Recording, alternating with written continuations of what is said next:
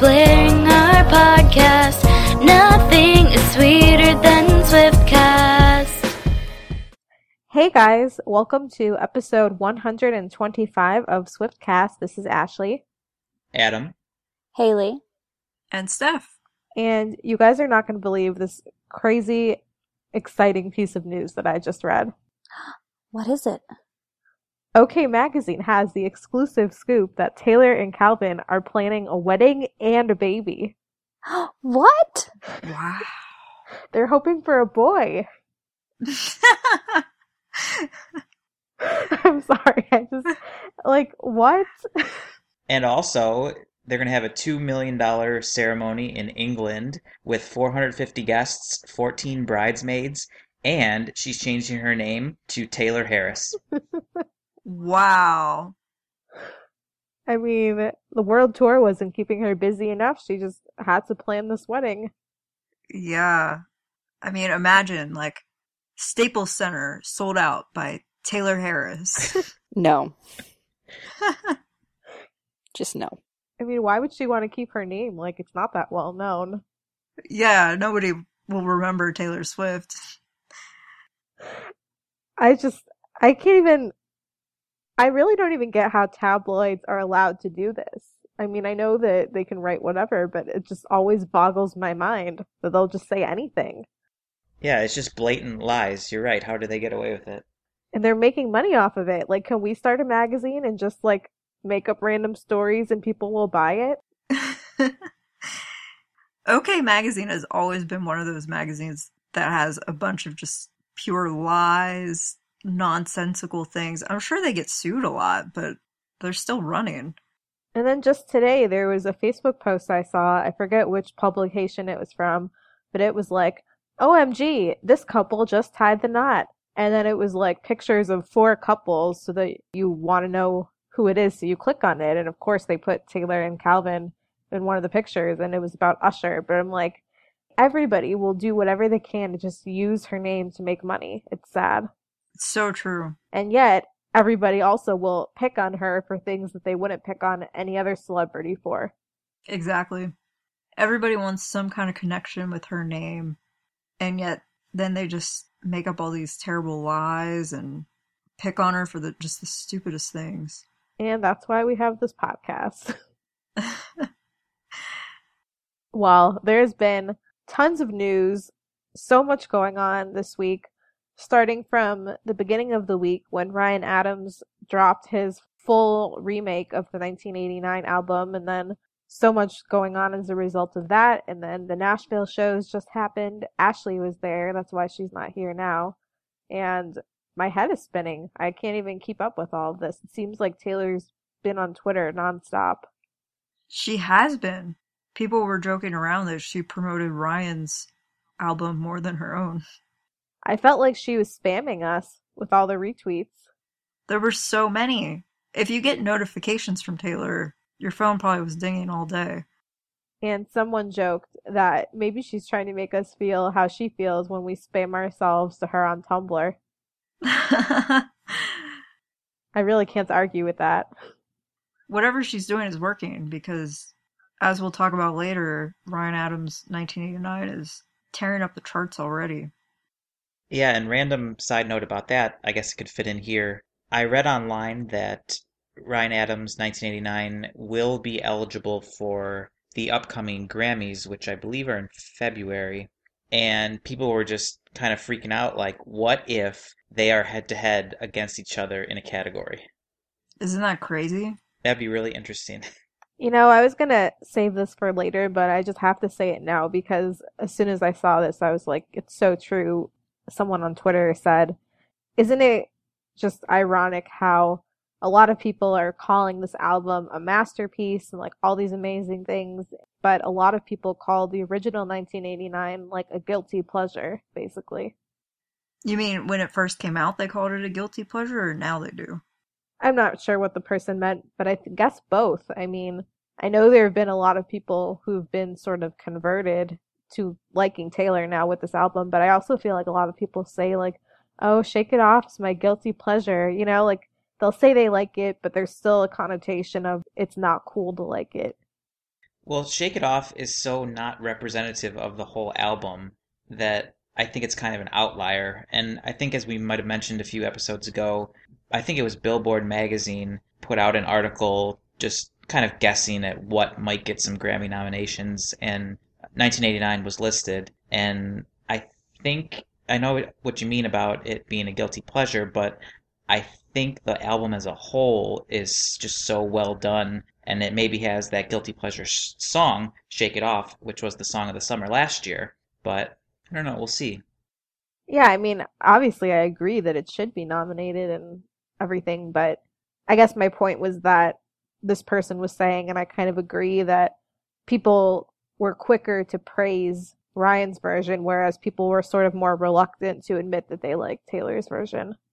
Yeah, it's kind of like what we said in the intro, how no matter what Taylor does, people still want to tear her down.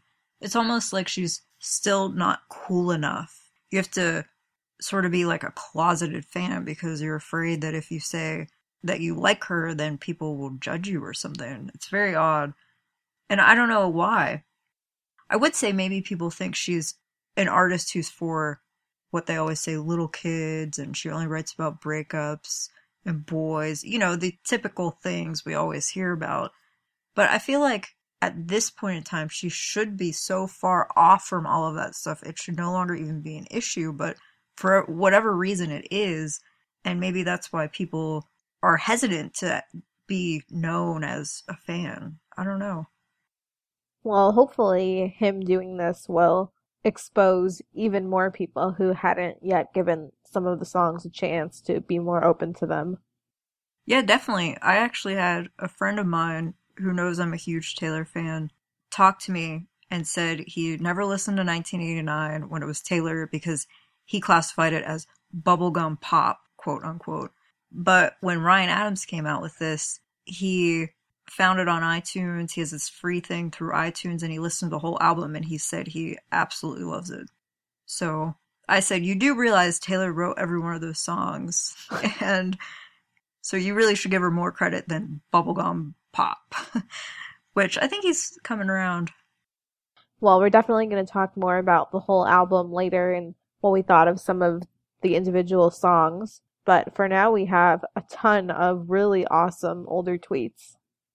Yeah, this first one is from September 25th of 2008, and it's not a tweet because in 2008, Taylor was really into MySpace, so this is actually a post on MySpace.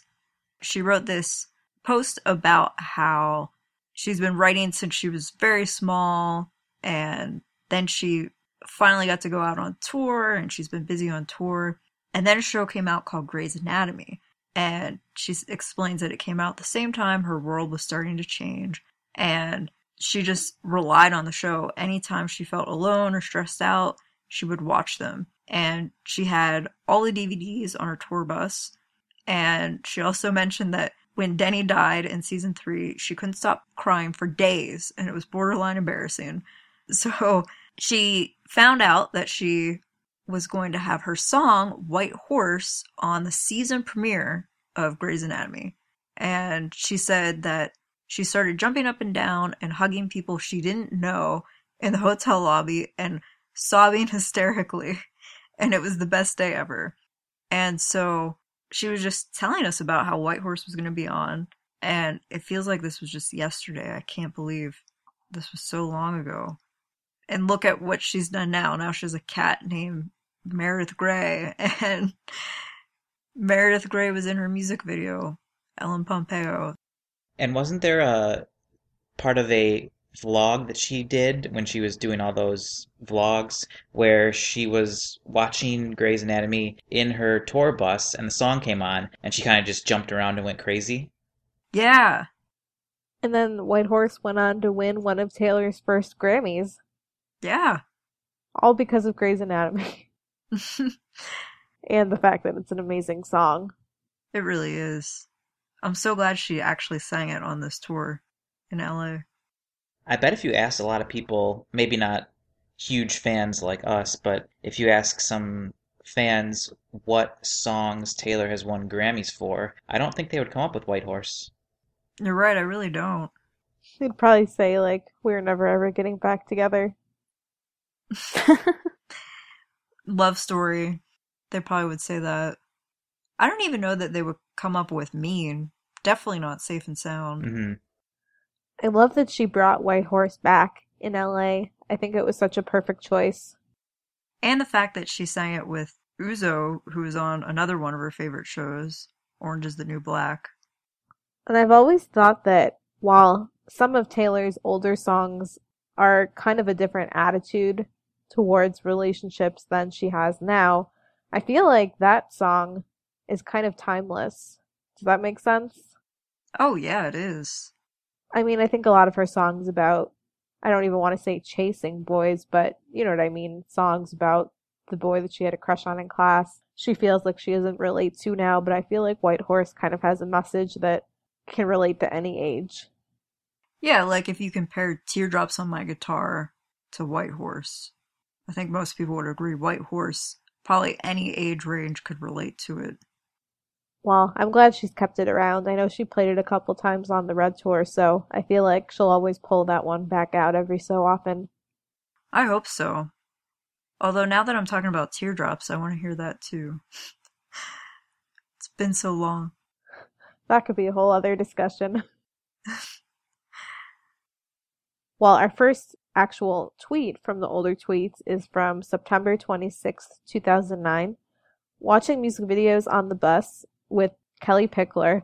The best days of your life just came on. The guy got hit by a bus. We giggled. If you haven't actually seen this music video, you should definitely watch it because Taylor actually co-wrote the song and she's in the video. I forgot about that song just until we read this tweet right here. I'm going to have to go watch that video later. It was a good song. Our next one comes from September 23rd, 2009. Bought spiced pecan pumpkin bread mix at Williams-Sonoma. I baked it and made cream cheese icing. So good. Fall baking. Eee. I'm sure she said it exactly like that. Hey, it was a bunch of E's and exclamation points. That was my best attempt. That's acceptable. I wonder if she's still baking in the fall. She's probably already on Christmas stuff by now. She probably is. If you've never tried her chai tea cookies, you should definitely try those. I can't wait to make those again. They're good. They were a huge hit when I made them. And her chocolate chip pumpkin cookies, just Google them and you'll find the recipes. They're all good. Our next tweet comes from September 22nd of 2009. And she says, I'm wearing Argyle socks. It's going really well. I think I'll do it again sometime. And our next one is from the day before, September 21st, 2009. Taylor tweeted, just picked out the exact dimensions of my future fireplace.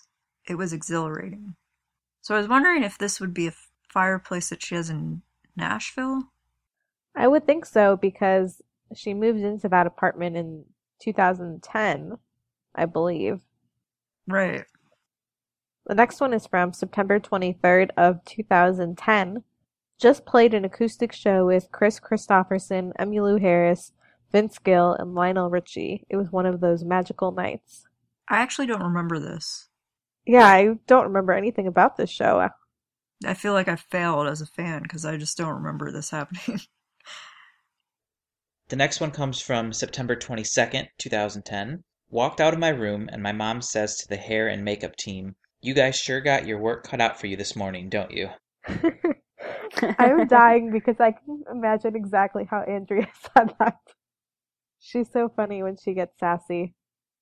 Yeah, I was thinking about the robe thing. Our next one comes from September 20th of 2011. She goes, winding down from a loud show in Louisiana. On my bus, eating candy out of a bowl like it's Halloween. Our next one is from September 25th. 2012, just clipped my cat's claws all by myself. Didn't get mauled. Celebrate life's little victories. That takes skill. Especially now that she has two. For some reason, I see Olivia being a lot calmer than Meredith. I think so, based on the tour videos. Actually, speaking of that, do you think when Taylor got that huge scratch on her leg and, you know, the you owe me $40 million, Meredith Don't you think that probably was the day she shot that for the tour video where she has Olivia and Meredith at the end of the show? It could have been. Because, I don't know, I thought it's the timing probably lined up and looked like she was in some sort of studio. Makes sense. I love that clip on tour, but I also hate it because it's the last video. It is. So depressing. So I get really sad for like 10 seconds, and then Shake It Off comes on, and then I'm happy. And then 5 minutes later, I'm sad again. The level of happy fluctuates depending on the color of her outfit. Pink! Ashley does love the pink one. I love it, and I feel like I haven't seen it enough. I haven't seen the blue enough either. I don't see the blue as much as I do the pink and the green. The green is definitely worn the most. And Ashley hates it. If it was only the green every night, I think I'd be fine, but just because I know that the others exist, and I love them so much more, it makes me upset. I think she likes the green because it reminds her of growing up on a Christmas tree farm. She looks like a Christmas tree. Well, she's been sneaking in new outfits at seemingly random shows. Yeah, she has. We'll talk about Nashville in a little bit, but it's very exciting to me. It's like you're looking through pictures and then it's like, oh my god. Well, the next tweet is from September 20th, 2013. So this was at the very end of the Red Tour. She tweeted, "Uh-oh, realizing you're actually really sick on the day of a sold-out show is a whole new level of stressful. And I remember sitting outside Bridgestone Arena when this tweet came up and being really scared she was going to have to cancel or something." Ooh, that would be really scary. You looked at me, you're like, oh my god. And we're like, what? You're like, she's sick. And we're like, what do you mean she's sick? I felt like if she was tweeting it and telling people, it had to be really bad. She killed it, though. All three nights. One of my favorite memories from those shows is when she had to stop to blow her nose. Yes. That was the final night. I'm sorry, guys. I really gotta go blow my nose. Keep screaming. And our last one for today comes from last year, September 19th, 2014. "I was so happy tonight. It made it impossible to remember the times in the past that I haven't been. Hashtag iHeartRadio." That's my favorite quote of all time of Taylor. Because she's happy? I don't know. I use that quote so much. It really describes any time you get to go to a Taylor concert or anything like that. It really does. I probably overuse it, but it's like anything with Taylor makes you a level of happy that just nothing else can. Agreed. Well, now it's time for some news in keeping up with Swift. Our first one is that the gold record that Taylor gave to Eric Church after replacing him as a Rascal Flatts opening act is now on display at the Country Music Hall of Fame, which that's pretty cool. Pretty cool, I mean awesome. The problem with this is that every time I go to Nashville, even if there's only like one minor artifact added, I have to pay and go see it. Me too. I think the Shake It Off cheerleader outfit is also now in the Education Center. I hope that the pink, blue, and green Shake It Off costumes will be added to it when the tour is over. That's an interesting question. I wonder if the Country Music Hall of Fame would do an exhibit on the 1989 tour like they did for Speak Now. I'm guessing no. I don't know if they would do a whole exhibit. They should if they're smart, but I definitely think they'll have items from it. Yeah, if they were smart, they would do it. I just don't know if, because she's pop now, I don't know whether the Country Music Hall of Fame would have an actual exhibit. But when the Speak Now exhibit was there, they had the highest attendance ever because so many people went to see it. And I also hope that since the Taylor Swift experience in LA is closing soon, that some of those items might come to Nashville. Oh, yeah. Well, Taylor had a busy week touring. She was in Kansas City for 2 nights. And on the first night, she sang You Belong With Me as the secret song on the B stage. And then she brought out Dierks Bentley as her special guest. And they sang Every Mile a Memory. I was very jealous that I didn't get to see this because I love Dirks. I was very surprised, too. Yeah, I don't think many people were expecting that because you think, you know, an arena in the Midwest, you know, it's not Nashville, it's not LA. You didn't think they would get a guest, but they did.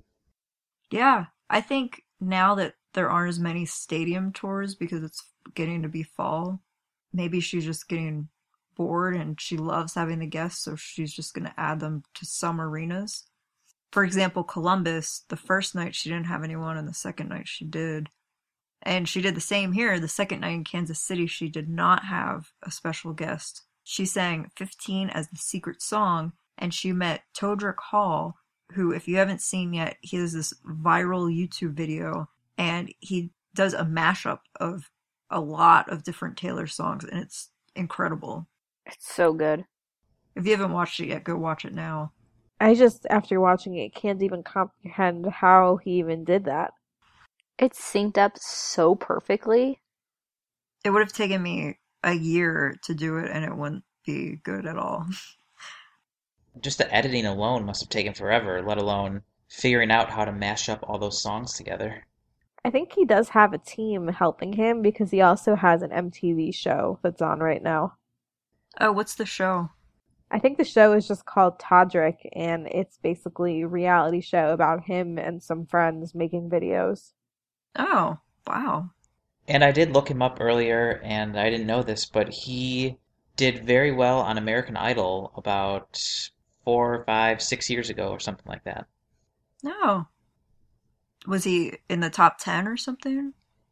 I think he only got to like the top 15 or so, maybe top 20. Oh, wow. But isn't it interesting how runner-ups on American Idol often do so much better than the winners? Oh, yeah. They do. Well, the next piece of news is that Taylor is number 6 on Fortune's list of 40 under 40, which ranks the most influential young people in business. And how is she not number 1? I'm confused. I don't know. I don't know. She should be number 1. Well, she's only 25, so maybe she'll be number 1 before she hits 40. True. And then Taylor had her 2 shows in Nashville this past weekend, and they were absolutely epic. Starting with the first one, she had 3 special guests. First was Kelsey Ballerini, and her and Taylor sang her song, Love Me Like You Mean It. Second was Steven Tyler from Aerosmith, and they sang their hit classic, I Don't Want to Miss a Thing. And the third was Alison Krauss, and they sang Nothing at All, which is one of her songs. So what'd you guys think about those guests? That was crazy. What a crazy night. I'm speechless. When Taylor came up and started playing the piano, you couldn't really tell what song it was at first, and then she really got into it, and I just started bawling because I knew Alison Krauss was coming out, and I knew it was going to be epic. Yeah, I was watching the Periscope of it, and I suspected there might be another guest, but then it was so exciting when she came up on the piano and you were trying to figure out what she was playing. And also, that whole performance just made me wish that there was more piano on the tour, because one song is not enough. That's true.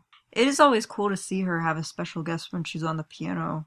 Like John Legend is another example. And it also gives us more time to see her in that outfit, which I love. Me too. And of course, everybody loves the piano. The alien space piano. And how about that experience for Kelsey? She met Taylor 8 years ago in a meet and greet line, and now she was singing on the stage with her. And Taylor called her her little sister. There's no higher compliment that anyone else could ever want. No. Kelsey has always said that she's always been a fan of Taylor's, and Taylor kind of inspired her to really pursue music, and she writes her songs. And I think that as we get older, we're going to see so many more people flooding music who have been influenced and inspired by Taylor. And that's just really exciting because you think back, Taylor always says she was inspired and influenced by people like Shania Twain and Dixie Chicks.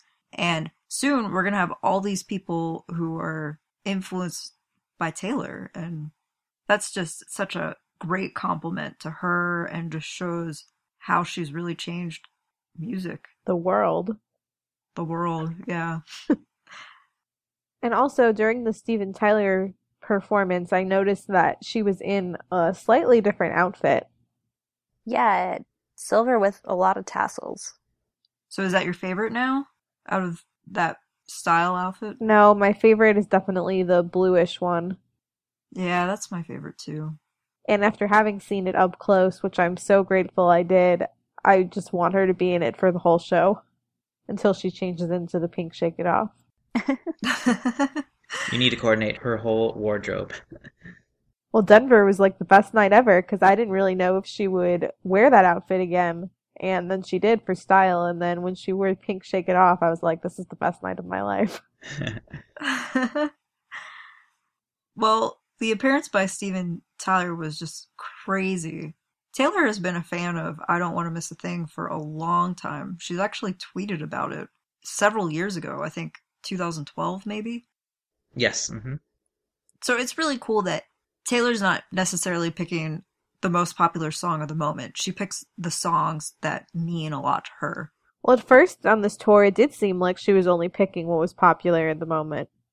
Sometimes, but even if you look at people like the band Perry, which again is closer to the end of the tour, I guess, but If I Die Young isn't the newest song from the band Perry, and I don't even know that it was their biggest hit. Maybe it was.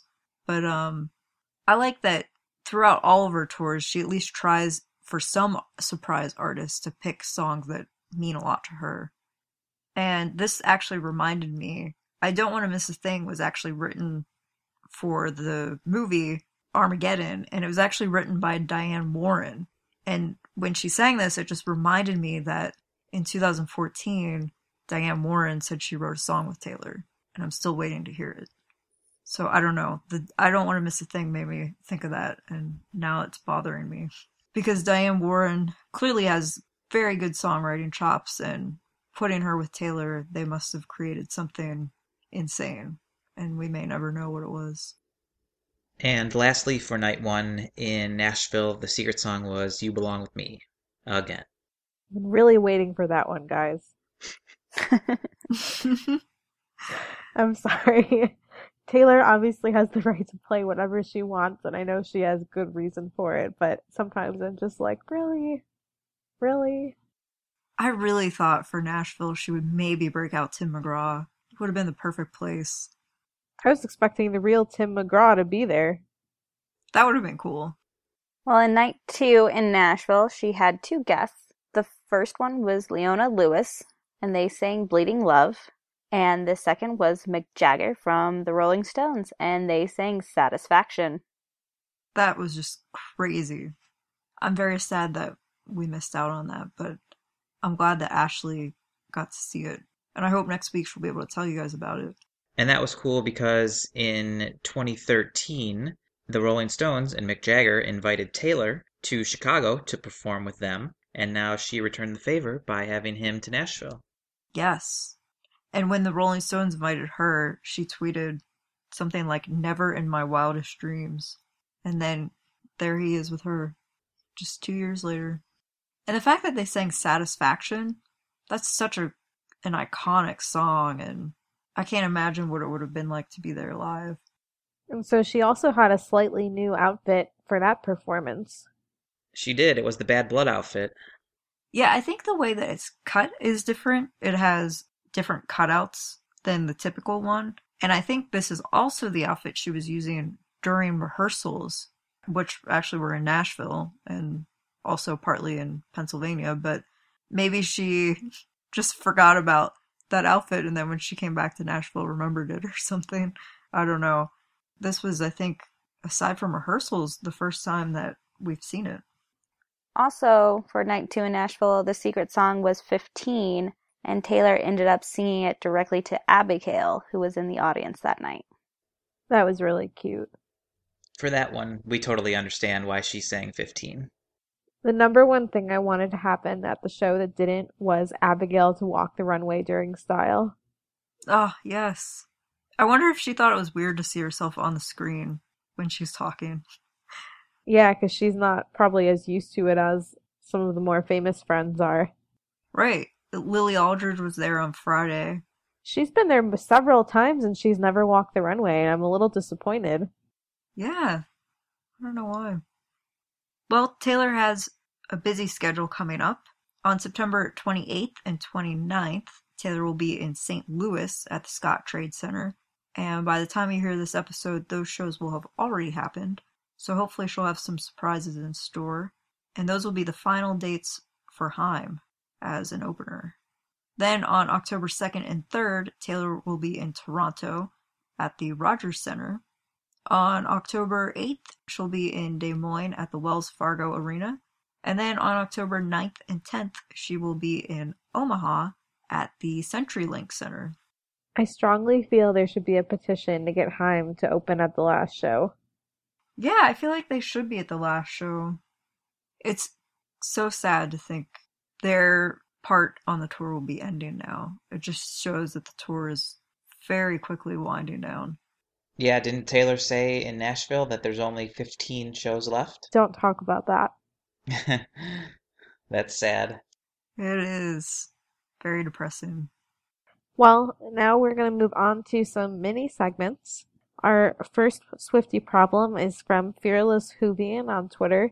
It's been a month, but I'm still suffering from concert hangover from the 1989 tour. Same. Same. Our next one comes from APW_80. Can't sleep. I don't even get this excited about Christmas. 1989 tour Nashville won't be much fun if I'm sleep deprived. Hashtag Swiftie problems. I bet it was still fun. Well, the next one I could totally relate with. It's from Out of the Woods, 83. I would literally give anything to be in Nashville right now. Swiftie problems, 1989 tour Nashville.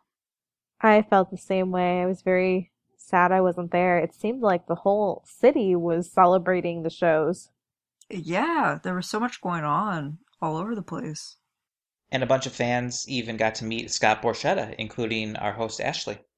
Yeah, and there were special Taylor cookies at the Big Machine store.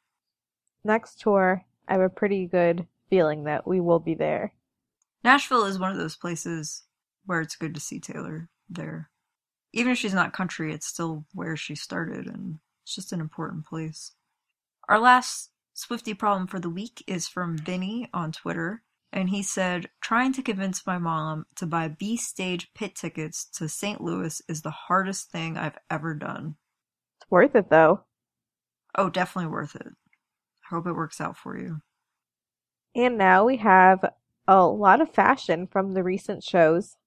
Our first outfit is from Loft 89 in St. Paul, Minnesota on September 12th. On this night, Taylor wore a Brandy Melville Hannah top, which is sold out, with Urban Outfitters BDG Dolphin pinup shorts, which are on sale for $29. And for shoes, she had the Steve Madden Concord Rhinestone loafers, which are really cute, and those are $80. Our next one comes from Loft 89 in Columbus on September 17th. Taylor was wearing Urban Outfitters BDG 4-pocket pinup corduroy shorts in black multi. Originally $49, on sale for $29. Also, an American Apparel 2x1 rib long sleeve crop top, $32. And her shoes were Office Right on Time black suede platforms. Originally €65, on sale for €36, but currently out of stock. Our next one comes from Loft 89 in Kansas City on September 21st, and she wore a Ronnie Cobo Rosabella open stitch crop top, which is normally $288. It's on sale for $86.40, and it's a final sale. And our next one is from September 22nd in Kansas City, when she was with Todrick Hall, and she was wearing a Brandy Melville Kenzie stripe top, which is only $20. And our last piece of fashion is from Loft 89 in Nashville on September 25th. She looked really cute in plaid. I really liked this. She had on the Rails Hunter long sleeve button down shirt, and the color is wine / ivory. and that's $137. And I just thought it was such a cute fall outfit. I love when the rare times we get to see her wear jeans or pants. Yeah, I really like this shirt. I was like, ooh, I'm going to go buy that. And then I saw the price tag and I was like, ooh, no. There have to be other really similar looking shirts out there. Well, yeah, plaid is very similar. Well, thank you to Tay Swift Style for tracking all of those outfits down. And now we're going to move on to our main discussion, which we just wanted to go a little more in detail with Ryan Adams' 1989 and what we all thought about it, because that was definitely the hottest topic of the week. So when I first heard that he was going to be making this album, I was a little confused just about why, really. But after listening to it, I think that he did a really good job with just putting a totally different sound on each song that resulted in like a totally different emotional feeling about each song.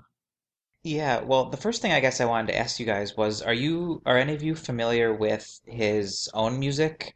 I know he's been around for a long time and he's had some popularity in the past, but me personally, I am not familiar with his work. Are you guys? I had no idea who he was until Taylor started tweeting about him. I knew of him, and I've heard his version of the song Wonderwall, which I like, though I'm confused about who the original artist on that actually is, and they probably will get tweets informing me that I'm stupid. The Oasis song? Oasis, yeah. Oasis is the original. That's what I thought, but I wasn't 100%. He also has a version of it. That was really the only thing I had heard from him. Yeah, I had never heard of him, I feel. Like Ashley said, kind of stupid about that, but because he's been around for so long, and I just, maybe if I heard some of his older songs, I would know some of them, but the name didn't ring a bell. I knew he was really famous, I just didn't know what for, basically.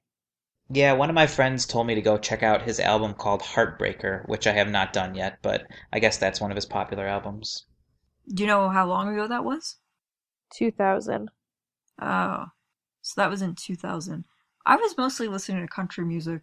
I'll just blame it on that. That's why I didn't know who he was.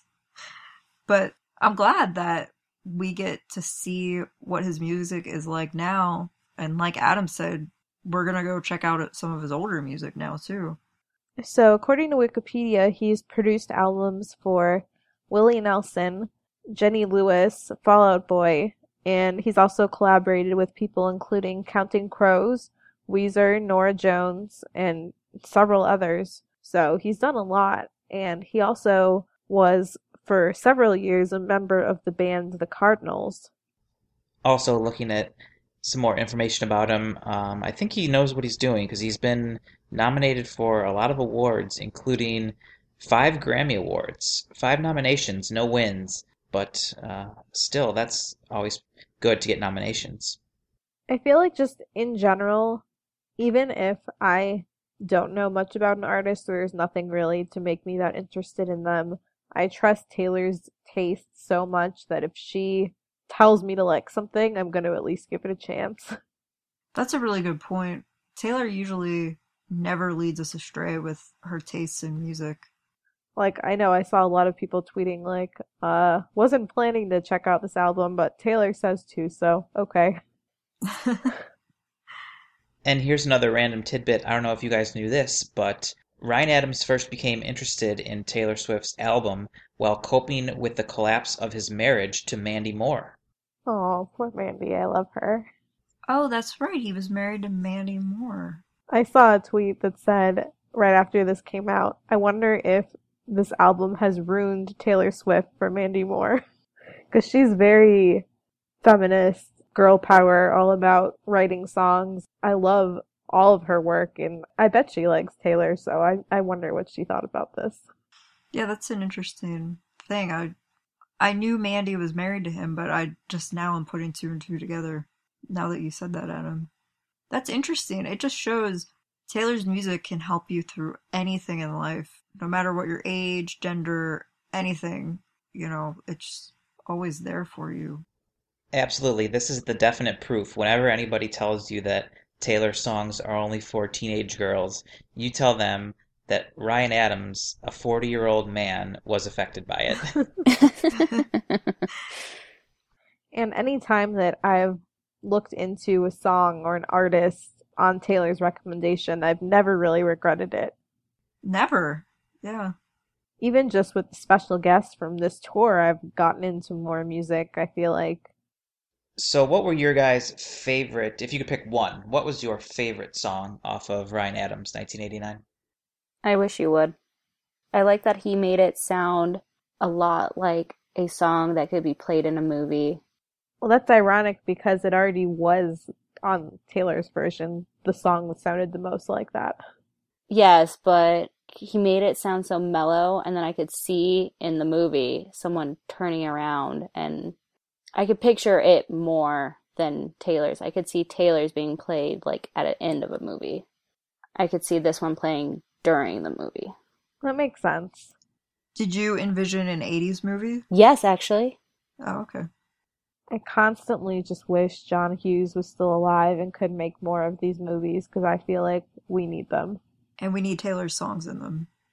And I just think overall the whole album sounds a lot like that. And the whole album sounds a lot more, I guess, typically 80s, if that makes sense. Like 1989 sort of had a more contemporary sound, but I think he gave it a vintage sound, if that even makes sense. No, I think that describes it really well. It's just interesting how he made each song so different. Welcome to New York is probably one of my favorites on his version. When I first heard Taylor's version, I kind of thought it was just okay. It kind of fell short of my expectations, but then when it was on tour, of course, now I love it so much and I'll always associate it with the amazing memories of tour. And then this version really, I felt like, captured the New York vibe very well. Yeah, I completely agree with that. When I first heard Welcome to New York, when it was released before the album even came out, I was a little disappointed because it was Ryan Tedder and I had these really great expectations.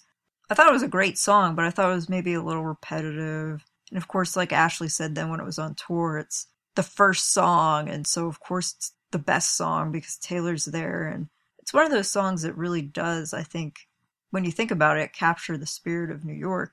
But Ryan's version also does that. And I think if I compared my reaction to the first listen of Taylor's Welcome to New York and Ryan's, I don't know, maybe Ryan's met my expectations more than Taylor's. In my mind, I was picturing, when I was listening to it, all of the scenes from Home Alone, Lost in New York. But also, I think one of my favorite things on his whole album is that he put the sound of seagulls in like the background of a lot of the songs. Did you notice that? No, I don't think I did. I don't know which songs it is. I can't remember now, but in several of them, either in the beginning or the end or somewhere throughout the song, you hear the sound of seagulls. Very cool. Wow. I didn't notice that either. I swear I'm not imagining it. I will determine what song it is and report back. I bet Taylor loves that, especially since she has her seagull in Rhode Island, George Washington. Maybe it's him. Maybe he had him record it. Well, if they could record Taylor's heartbeat, they probably could get George Washington in there and record him. My other favorites, I really like How You Get the Girl. Do you like it more than Taylor's version? Well, it's kind of almost the same thing I just said about Welcome to New York. On Taylor's version of How You Get the Girl, when I first heard it, I really was just like, whatever. It seemed kind of a more shallow song almost, and I think we've talked about before how we feel like the song could have been written a couple years ago and doesn't really quite live up to the rest of the album, but then the tour has made me love it, so now I love her version more than I did. Taylor's version is very upbeat, and his is the drastic opposite. It's like very melancholy. So it almost feels like they're two different songs. I feel like it's that for a lot of them. It's crazy how he really reimagined the whole album and made it completely different, even though it's all the same songs. I think that shows just how skillful he is. How about you, Adam? What's your favorite? My favorite was Out of the Woods.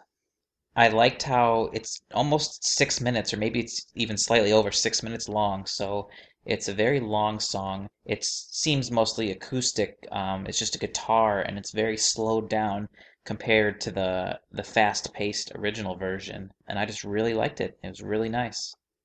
I was so curious to see what he was going to do with Shake It Off, because I felt like, and I still kind of feel like, how could Shake It Off be anything other than the amazing, like, pop anthem that it is, you know? Mm-hmm. And I'm not 100% sure how I feel about what he did with it, but I think it works. I think he did a good job with it, but then I also feel like just for that specific song, when you strip away the upbeat poppiness of it, I think it loses a lot. Yeah, I think so too. Like you said, Shake It Off is really an anthem. I feel like it's a song that's so perfect it should never be touched. It really is. I mean, I guess I feel that way about all of them. Like, if you ask me, should someone remake these songs, I would have said absolutely not, but I like the end result. But I think Shake It Off, I wouldn't even have been upset if he had just skipped it, because I feel like it just can't be touched. Yeah, I was just thinking about, imagine if next tour Taylor's doing a secret song and Shake It Off is not in the regular set list. Imagine Shake It Off as a B-stage acoustic song. I don't think it would work at all. I actually disagree. I think it would. Do you? I think there's no way it won't be in the set list ever. I think she'll be playing it at every show for the rest of her life. Yeah, I think it'll be in the set list on next tour too, but I think it'll be the, you know, a regular pop version, not just a her and a guitar. She actually did an acoustic of Shake It Off. It's a demo. It's on Tumblr, and it is the most incredible thing you will ever hear. Is it really? I guess I've been proven wrong already. I've heard that, and I think it definitely would work as a secret song. I still would prefer a full version, and I think it will be a full performance, but in her voice, I think she can do whatever she wants with it. I mean, you also have to think that all these songs, all of her songs, started with just her and the guitar. That's true. All the pop elements and everything was added later. As far as Brian's version, I think he did the best he could with it, but I think just nothing could live up.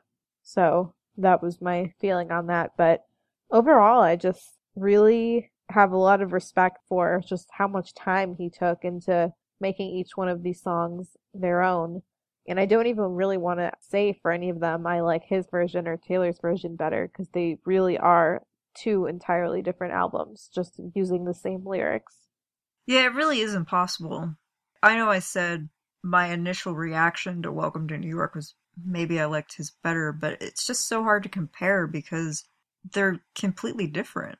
And like I said before, I think that's what makes him so talented, that he can take this album that's just a complete masterpiece, that's just receiving so much acclaim all over the place and selling so many albums, and he took the risk of, I'm going to redo this, and I think it was a big risk, but it worked. Well, it'll definitely be interesting to see if it does end up getting nominated for a Grammy. Just because it's eligible doesn't necessarily mean that it will, but I think it could. Correct, and based on all the good reviews that it has gotten. Now, what would you think, though, if he and Taylor were against each other and he won? Wouldn't she get a Grammy because she's... the writer? Yeah. I don't know how that would work. I'm pretty sure, and people can correct me if I'm wrong, that Album of the Year goes to the performer, the artist who actually sings on the album, and Record of the Year goes to the writer of the album. Oh, okay. Yes, I think you're right. However, I just want to say I already feel like the Grammy Academy has, I don't want to say a grudge, but almost feels like Taylor's gotten enough and doesn't need any more Grammys, because I thought it was ridiculous that Shake It Off didn't get any last year. So I already feel like they're kind of holding back from giving her another, and no matter who wins, I'll be very upset if she doesn't get one. I'm with you on that, but I think things are going to change this year. I think maybe Shake It Off was, I don't know, the album was still new and they just didn't want to give her credit for it. But now the album's been out for almost a full year. By the time nominations are out, it will have been out for over a year. It's been in the top 10 for 48 weeks since the first week it was released. I don't know how they can't give her anything. It just would be a crime if she does not get a single Grammy for this album. I think on a previous episode, I said how when Taylor brought out Alanis Morissette, and I said Jagged Little Pill was one of those albums that just everybody had, everybody knew what it was, and it won all these Grammys. And 1989 is just like that. We haven't had an album like this in years, where everybody, no matter your age, gender, everybody has it, everybody knows what it is. And I would just be devastated if they don't give her anything. It would not make any sense at all. Yep, I agree. After being shut out last year, I think she gets some this year. I'm still mad that Speak Now never got anything as an album. I'm still mad that Red didn't get Album of the Year. That too. And I feel like in those years, they did think she already won all those Grammys for Fearless. Let's just sort of give it to somebody else kind of a thing. But I feel like enough time has passed, if that is something actually that they take into account, which is absurd, I think. But this album just really transcends all other albums. So I think that the Grammys of 2016 should be a good night for Taylor. Well, I'm sure that most of you guys have probably listened to the Ryan Adams album, so let us know what you think. We always love to hear it.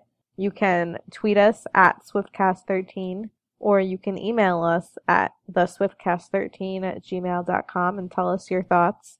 And you can also reach us on Instagram at theswiftcast13, facebook.com/theswiftcast, and everything is on our website at swiftcast13.com. And if you are not subscribed to us, you should hit the subscribe button on iTunes. That will download the latest episodes for you automatically whenever they come out. And we have some exciting ones coming up soon, so you'll definitely want to do that. And also, now iTunes only shows our last 100 episodes. So if you want to go back and listen to anything older than that, you can do that on our website. So what do we think Taylor will do this week? Obviously, she's going to invite us all to her wedding. Oh, yeah. Didn't you say she has 450 guests? Yes. Mm-hmm. I'm sure most of it is fans. Yeah. I mean, she's probably going to do a big reveal on Twitter of who the 14 bridesmaids are. Yeah, like the Bad Blood posters. Now, come on. If she was really getting married, it would be 13 bridesmaids, not 14. Duh. They didn't even get that detail right. So true. I wonder where she's registered. Is there like a cat website? For cat gifts? Seriously though, I don't know what she's going to do. I think she might have some guests for St. Louis. Carly Kloss is from St. Louis, so I'm kind of wondering if she'll show up. Although by the time you hear this, you'll know. Well, I am very curious because on both the Speak Now tour and the Red tour, she had Nelly as the special guest in St. Louis, which is where he's from. That could be good. Maybe he'll be a third time appearing guest. He would be the first one. Yeah. Nelly now always reminds me of the bonus 1989 album for Blank Space when she's there with Martin and Shellback and she says, "This is like a 2000 Nelly's track," when they were making all the sounds. Well, coming up is the Rogers Center in Toronto, and that is a bigger stadium. It is a baseball stadium, so I guess it's bigger than an arena. So maybe Toronto will get special guests, being that there's two shows. One person I can think of that's from Canada, I don't know if he would necessarily be a good tour guest, but it's Drake. She loves Drake. Taylor's a huge Drake fan. I think she was just telling someone in a meet and greet about that. Maybe then. I don't know. I really don't know any of his music, so I don't know if it would translate to a good performance, but... I am 1,000% sure that if she can perform Trap Queen, she can perform anything. Correct. That's what I was just about to say. She's had some other guests like Fetty Wap and Trap Queen, so I think she could do anything. Adam, I really thought you were going to say Justin Bieber there. Oh, yeah, he is from Canada. And Avril Lavigne, right? Is she from Canada? Yes, she is. Mm-hmm. She is. We know that Taylor apparently will even have repeat guests within the tour, so... Yeah, although I don't think Avril will come back. And also, isn't Shania Twain from Canada? Yeah. That would be crazy. I would die to see her and Taylor together. So lots of options. We'll see if we got any of them right. My final prediction is that because St. Louis is Haim's last show, I have a feeling there will be some sort of prank situation. Oh yeah, that's a good point. Either Taylor to them or them to Taylor. I just have a feeling there's going to be something.